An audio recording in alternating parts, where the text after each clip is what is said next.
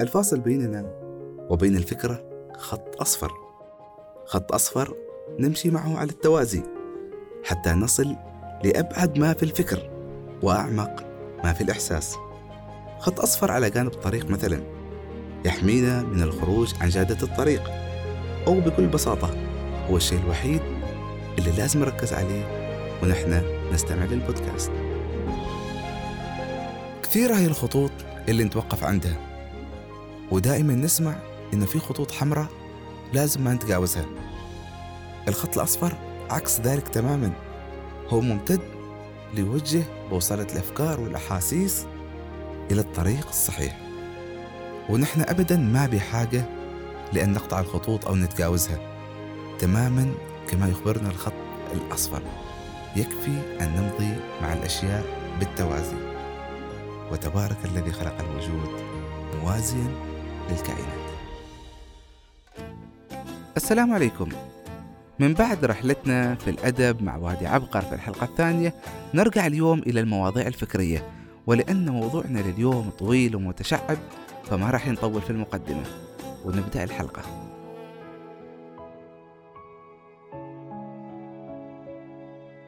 في قاعة الاجتماعات رقم، وما يهم الرقم، في قاعة الاجتماعات أجتمع مع بعض الزملاء في فريق بودكاست خط أصفر للإعداد للحلقة الثالثة. هذه الحلقة اللي كنت سميتها حلقة القوالب عشان أبدأ التحضير، بالرغم أني عارف أني راح أغير الاسم، وما أريد أبدأ الحلقة بالقول أن الاسم بحد ذاته قالب، لكن دام وقع السياق سأقول أن الاسم بحد ذاته قالب يحوينا ويعرفنا للآخرين. والموضوع طويل جدا، هل الاسم يؤثر علينا كبشر أم نحن نأثر فيه؟ هل سيتغير الوضع لو كان اسم الشخص اللي دخلت معه في نقاش طويل أمس فلان أو اسمه علان؟ ذلك أن عقولنا مبرمجة بطريقة معقدة وتستخدم قوالب جاهزة غالبا لمعالجة كل التفاعلات اللحظية، تماما كما تفعل أنت الآن عزيز المستمع. أنت جالس تحاول تحلل هالكلام وفق خبراتك ومعارفك عشان تفهمه وتنتقده وربما تحكم عليه أو تقرر هل تريد تستمع للحلقة الآخر أو لا. لكن أقول لك ما عليه، هو موضوع القوالب كذا مشربك، واللي يدخل فيه يصير كما قال الشاعر: كأنني والحمية حين ترعشني علقت ما بين أسلاك مكهربتي. هذه الحلقة محتاجة للصبر، كما نحن بحاجة للصبر دائما في التعامل مع الكثير من الأشياء اللي نكتشف في النهاية أنها إنما كانت محطة للانتقال إلى مرحلة قادمة، وأنها خطوة مختلفة لتجاوز عنق الزجاجة والوصول لبر الأمان. وهنا طبعا أرجو ألا تستخدم عزيز المستمع قالب الغريب لتحكم على غريب تسمع صوته عبر البودكاست. أنا أناديك أنت بضمير المتكلم، وحاول أن أستحضر وجهك أنت، لذا تمر على مخيلتي الآن في الظلام. من حولي هنا في الاستوديو وجوه كثيرة، أعرف لبعضها أسماء ولا أعرف لبعضها الآخر أي اسم.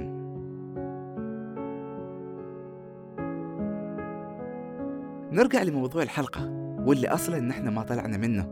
هذه الحلقة قالب صغير جداً موجود في قالب أكبر اسمه الحياة، وللقالب ظرف زمان وظرف مكان. أما الزمان فيكاد يكون قالب واحد يمضي على كل البشر والأماكن في ذات اللحظة، لكن بالرغم من ذلك هناك الكثيرين ممن حاولوا التشكيك في وجود زمن واحد فقط.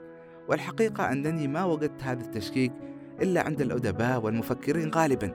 أذكر مثلا الدكتور أحمد خير العمري وهو يسأل في رواية شفرة بلال عن الوقت: هل يا ترى الوقت يمضي علينا ونحن واقفين، أم أننا نحن من يمشي على أرض الوقت؟ عموما للقوالب ظرف زمان وظرف مكان. ظرف المكان هو العنصر الأهم بلا أدنى شك، لأن الوقت يمضي بدون توقف. هذا طبعا بعد ما نشل من راسنا كلام الأدباء والفلاسفة عن الوقت. أما المكان فحدث ولا حرج عن وجودنا نحن كبشر في قوالب كثيرة لا متناهية. وخلونا أرجع لقاعة الاجتماعات رقم 59.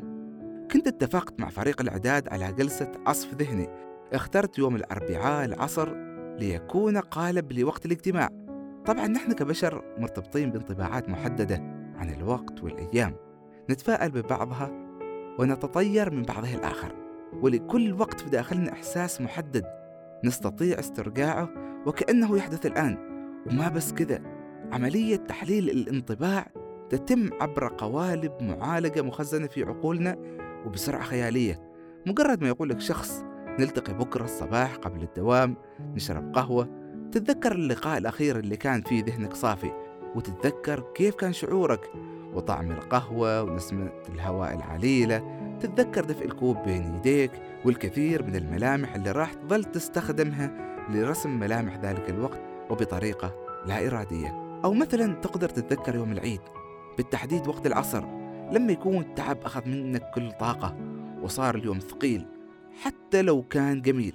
وبعد مثلا تستطيع تذكر لحظات الدراسة وانت جالس في المكتبة القديمة للجامعة وباقي لك كثير عشان تخلص مذاكرة، اللحظة اللي كانت كأنها جبل لولا أن صوت تلاوة قرآن جاء من خلف أرفف الكتب، الصوت اللي راح تتذكره وتتذكر مع تحولات اللحظة الشعورية كل ما سمعت تلاوة بنفس النغمة. ركز كيف ممكن تتذكر ما بس حالة شعورية واحدة، تقدر تتذكر التغيرات الشعورية بكل تفاصيلها. وعلى فكرة أنت ما تقرر تتذكر، العقل يعيد عليك الذكريات بشكل سريع وغير مبرر لولا أنك أصبحت تملك الخبرة اللي تقول لك أن حواسك ترسل صور وروائح وأصوات يترجمها العقل عبر قوالب التفكير إلى ذكريات وانطباعات، بل وحتى ردات فعل. لكن يا ترى هل نملك أن نعيد برمجة عقولنا؟ أو نملك تغيير القوالب الفكرية اللي نعالج بها الأشياء؟ في غرفة الاجتماعات رقم 59 يجلس بجانبي الزملاء على طاولة بيضاوية، بجانب البراء الذي سيتحدث كثيرا أكثر من البقية. أما في الجانب الآخر من الطاولة دكتورة رقية والغيداء. كنت ما عارف لوين بنوصل في جلسة العصف الذهني، لكني كنت مدرك أن قوالب فكرية ثلاثة تتمثل في ثلاثة عقول ستثري الموضوع وستنظر إليه من زوايا مختلفة. ودائما نؤمن أن الفكرة اللي أتبناها في عقلي محتاجة لفكرة مقابلة، عشان كذا تداول الأفكار ومناقشتها مع الآخرين يوصلنا لحاجة من الثنتين، أما نثبت أفكارنا أو نغيرها. صح في حالة ثالثة وهي حالة تهذيب الأفكار وتعديلها، يعني ما بالضرورة نغيرها تماما، وهنا نحن بحاجة لقالب مرن من التفكير. بدأنا جلسة عصف الذهني، قلت لهم أنا ما راح أتكلم فقط راح أسمع. كنت أشوف في عيونهم شك لأنهم ما تعودوا علي أكون ساكت وأنا معهم. بداية الحديث كان عند البراء، قال وهو يقلب تلفونه أنا أحب أبدأ بالمعجم، لحظة بطلع لكم المعنى. هنا تدخلت سريعا وقلت خليك من المعنى اللغوي، نريد معنى اصطلاحي وخلينا نطلع من قالب التعاريف والمسميات المعلبة. بعدها رجعت أركز في الورقة، أكتب وأرسم بناء على الحديث اللي دار بينهم، الحديث اللي امتد لساعتين بدون انقطاع. وللأمانة ما كنت مركز في كل اللي قالوه لأنه الجلسة كانت فعلا عصف ذهني، بسببه خرجت من غرفة الاجتماعات 59 إلى ذكريات وعوالم وأفكار مختلفة. وأي شيء أكثر دهشة من أن تخطر على بالنا فكرة لم يعرفها العقل من ذي قبل.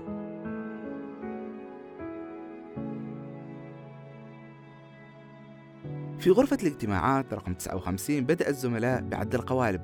كان للقوالب في رأسي شكل مكعبات بدأت تزدحم في رأسي وهم يعددون. ولك عزيزي المستمع أن تتخيل معي في رأسك كم قالب في حياة كل واحد منا، الحياة اللي أصلا هي قالب من العمر يحمل لنا اسم وشكل ومساحة من التاريخ. ولك أيضا أن تتخيل أنك جزء من منظومة حياة البشرية الطويلة، وإن كان خيالك هذا مرعب حين يجد لمرء حياته هذه التي يظنها رحلة طويلة لا تساوي إلا جزء مهمل من تاريخ البشرية. ولعل التفكير بطريقة كهذه بحد ذاتها قالب قاد البعض لرغبة الخلود، فسعوا لأن يذكر التاريخ أسماءهم، ولكن شتان بين من كانت نهايته أن يغرق خائفا بعد أن نادى قبل ذلك بكبرياء أنا ربكم الأعلى، وبين قائد ظلت صورته معلقة في كل قلب كما في كل بيت. مهما يكن، كان الزملاء في جلسة العصف الذهني يعددون القوالب.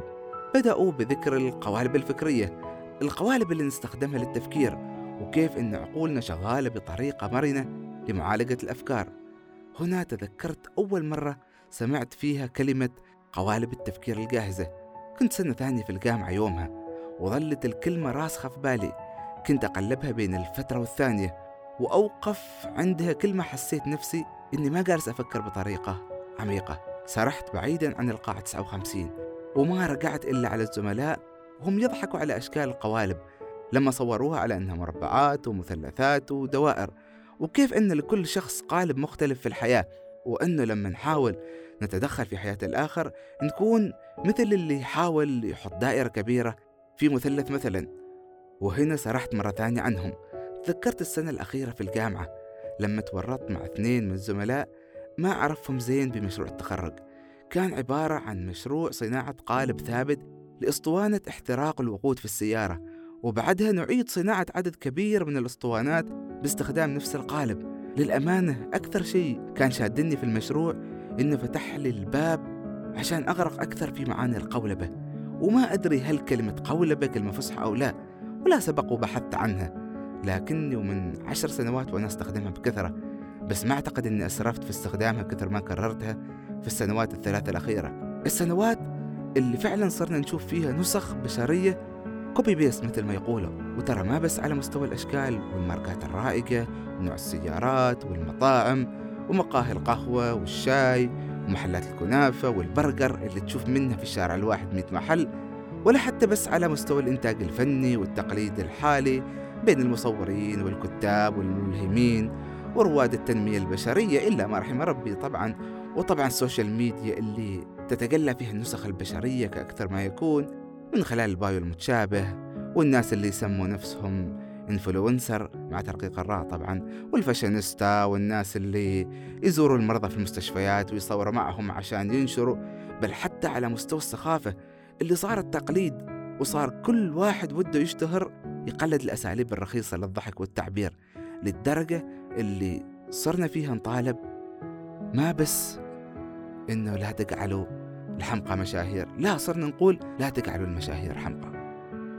في غرفة الاجتماعات رقم 59، وبعد ما مرت ساعة إلا 7 دقائق، ما بالضبط 7 دقائق لكني أحب الرقم 7، أجد أنه القالب الزمني الصحيح الذي تقوم عليه حياتي.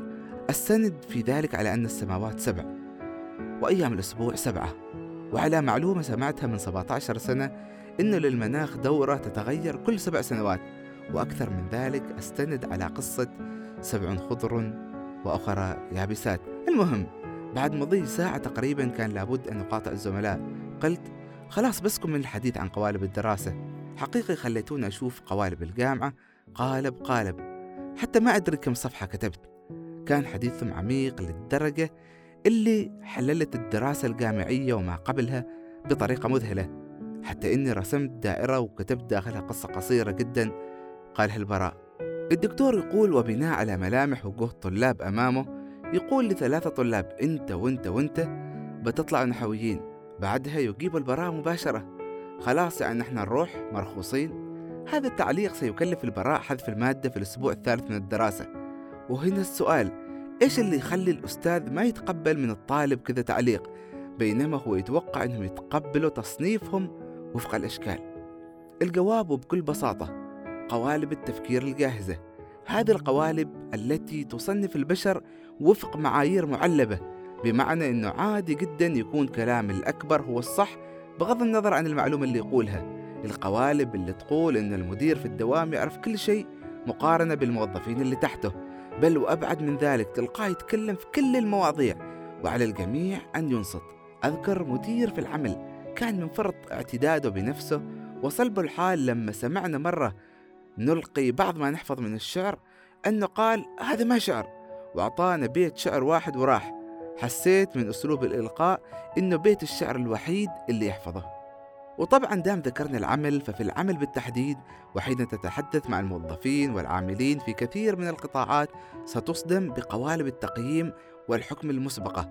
مثلا وبطريقة ما يعتبر الموظف الذي يعمل بعد ساعات العمل موظف مجتهد، بل ويضرب به المثل، ويتبجح البعض بأنهم كانوا يعملون لساعات متأخرة من الليل وأنهم كانوا ينامون بأحذيتهم بعد يوم منهك. أذكر مرة رديت على مدير كان يتفشر بزمانه وكيف كان يعمل، أتذكر أني جاوبته أمام الجميع إذا أنت سويت شيء خطأ ليش أنا أسوي مثلك؟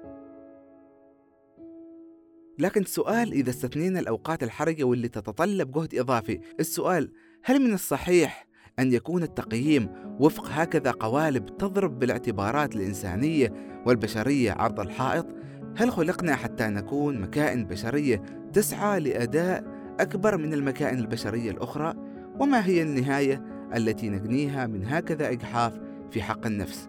عموما من يتتبع هذا القالب الجاهز للتقييم في العمل بكل بساطة راح يلاحظ أنه هكذا ثقافة ترسخت من فئة مستضعفة يمثل لها العمل شيء يشبه الاستعباد، لأنه بكل بساطة خيارهم الوحيد. وحتى فكرة الخيار الوحيد في العمل واللي دائما يكون التهديد فيه بنهاية مأساوية وتشرد ووقوع وضياع، حتى هذه الفكرة ليست إلا قالب أخرجنا من الحقيقة التي يقول عنها الله سبحانه وتعالى: وفي السماء رزقكم وما توعدون.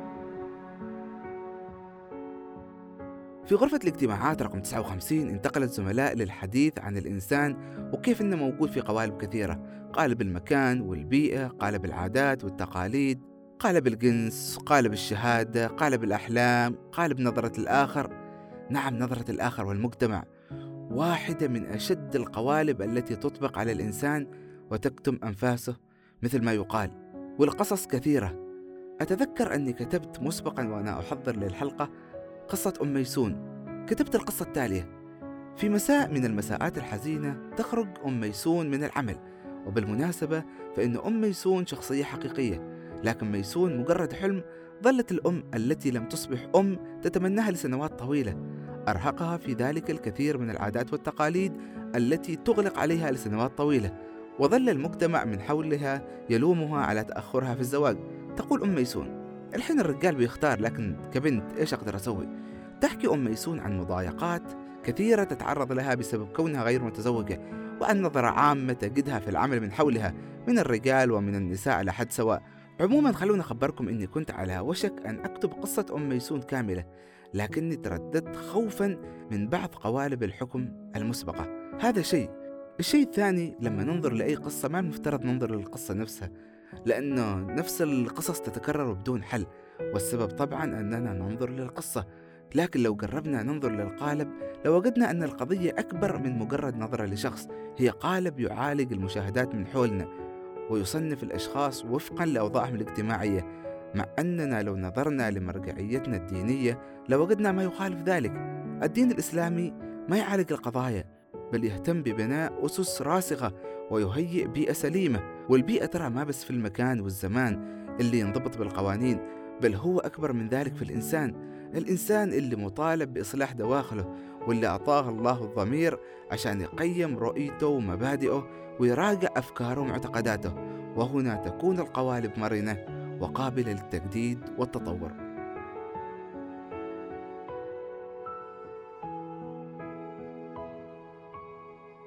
ودام وصلت لهذه النقطة خلونا أخبركم إني وأنا أعد للحلقة جلست مع صديقي وزميلي في بودكاست خط أصفر شريف، كنا نشرب الشاي بعد ما دعاني لجلسة حديث عن كتاب المؤمن الصادق، واللي شدوا فيه طرح قضية كيف تدار الجماهير.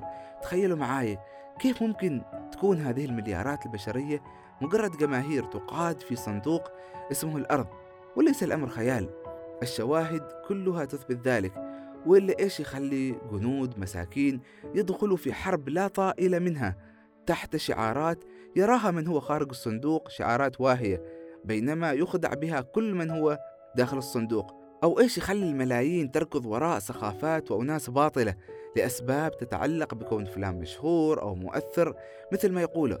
بل وخذ لك مثال على الشركات العابرة للقارات واللي قدرت إنها تغزونا بشكل كاسح. من اليوم يقدر يرفض طلب طفل صغير واللي أحيانا عمره ما يوصل 5 سنوات لو طلب يروح للمطعم الفلاني.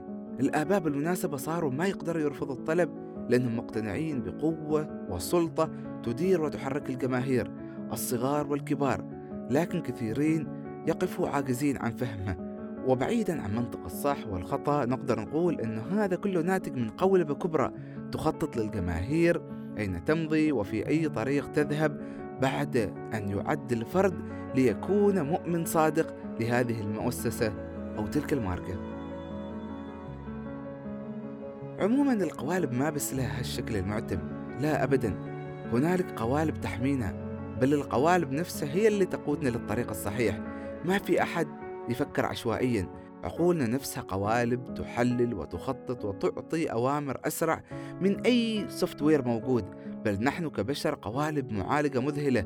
كبشر ما بس نحلل وفق خوارزميات ثابتة، بل أبعد من ذلك يشترك القلب والعقل في إخراج ردات فعل وسطية بين المنطق والشعور. وهذا الكلام ما بس كلام أدبي، لأنه في علوم تركز على هكذا برمجة أو ما يسمى برمجة القوالب. وطبعا هنا لا أعني ما انتشر مؤخرا من دورات تعد الناس بأنهم يتغيروا من جلسة أو بسبب ترديد كلمة 21 مرة، لا أبدا. العلم يقول أن برمجة الإنسان أصعب، لأنه وبكل بساطة إنسان، لذا هو بحاجة لوقت، والوقت يعطينا التجارب اللي راح تطور القوالب المستخدمة في التحليل واتخاذ ردات الفعل. ويكفينا نستدل أن القرآن نزل في 23 سنة عشان يبرمج الأمة والعالم للتغيير القادم، التغيير اللي ما كان مطلق بل تلخص في لأتمم لكم مكارم الأخلاق. وأنا في طريقي لتسجيل الحلقة فتح الصديق قصي اللي كان معي كتاب ليطمئن عقلي وقرأ عليه. في أحيان كثيرة يحدث أن نحاكم أشياء من الواقع في حياتنا اليومية بناء على مواصفات مثالية نموذجية لا تمت الواقع بصلة. من الأمثلة المعروفة على هذا صورة المرأة العاملة في الإعلانات الدعائية التي تروج لمنتجات المطبخ، وتظهر الزوجة في أبهى مظهر على نحو قد يتعارض عمليا مع جو المطبخ والعمل فيه، ولكن هذه الصورة المثالية تترك أثرها على الزوج الذي يقارب بزوجته الواقعية الحقيقية وبين الصورة التي يراها عبر الإعلام المثالية أو الخيالية، وهذا سيجعل الزوج يعتبر أن زوجته مقصرة أو مهملة، وقد يطالبها أحيانا بأن ترتقي إلى الصورة الإعلامية التي هي محض وهم مفبرك بالكاميرات وضرورات التصوير. هذه المقارنة بين الوهم والواقع ثم محاكمة الواقع بناء على هذه المقارنة تعبر عن نمط تفكير منتشر للأسف، ويقود إلى نهايات مؤسفة. الفرق بين ما هو كامل وما هو أفضل قد لا يكون واضحا إلا عند التجربة الواقعية التي تميز استحالة تطبيق الكمال وإمكانية وجود حلول واقعية أقل كمالا، وهذا بدوره يجعل الأمور غير القابلة للتجريب، الأمور المجردة مثلا الإيمان الإلهيات غير خاضعة للحد الذي يفارق بين الكامل والأفضل. لذا فبينما كان البحث عن الكمال خاضعا لبشرية من يبحثون عنه، فإن عدة موضوعات غير بشرية بدت كما لو كانت ملجأ مثاليا لإسقاط فكرة الكمال المثالي عليها، تعويضا عن عدم إمكانية تحقيق الكمال عند البشر. وهكذا فإن مفهوم الإله والأنبياء والرسل والكتب السماوية والأديان عموما لأنها غير بشرية، فإن مفهوم الكمال كان أقرب لها.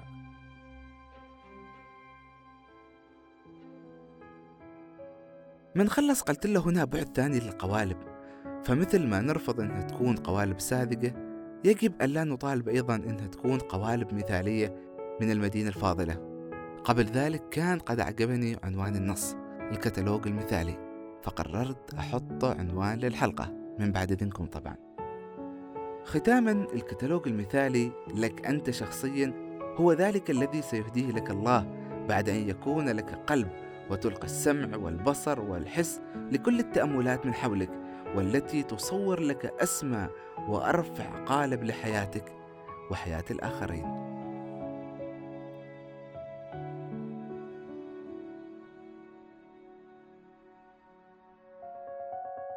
كانت هذه الحلقة الثالثة من بودكاست خط أصفر، الحلقة اللي حاولنا فيها نعرف ونتعرف على القوالب، لأن معرفة الشيء هي الأساس لكل تغيير وتطوير. وتذكروا دائما وأنتم تستمعون للبودكاست إنكم تركزوا على الخط الأصفر، لأنه هو الخط اللي نمشي معه على التوازي حتى نصل لأبعد ما في الفكر وأعمق ما في الإحساس.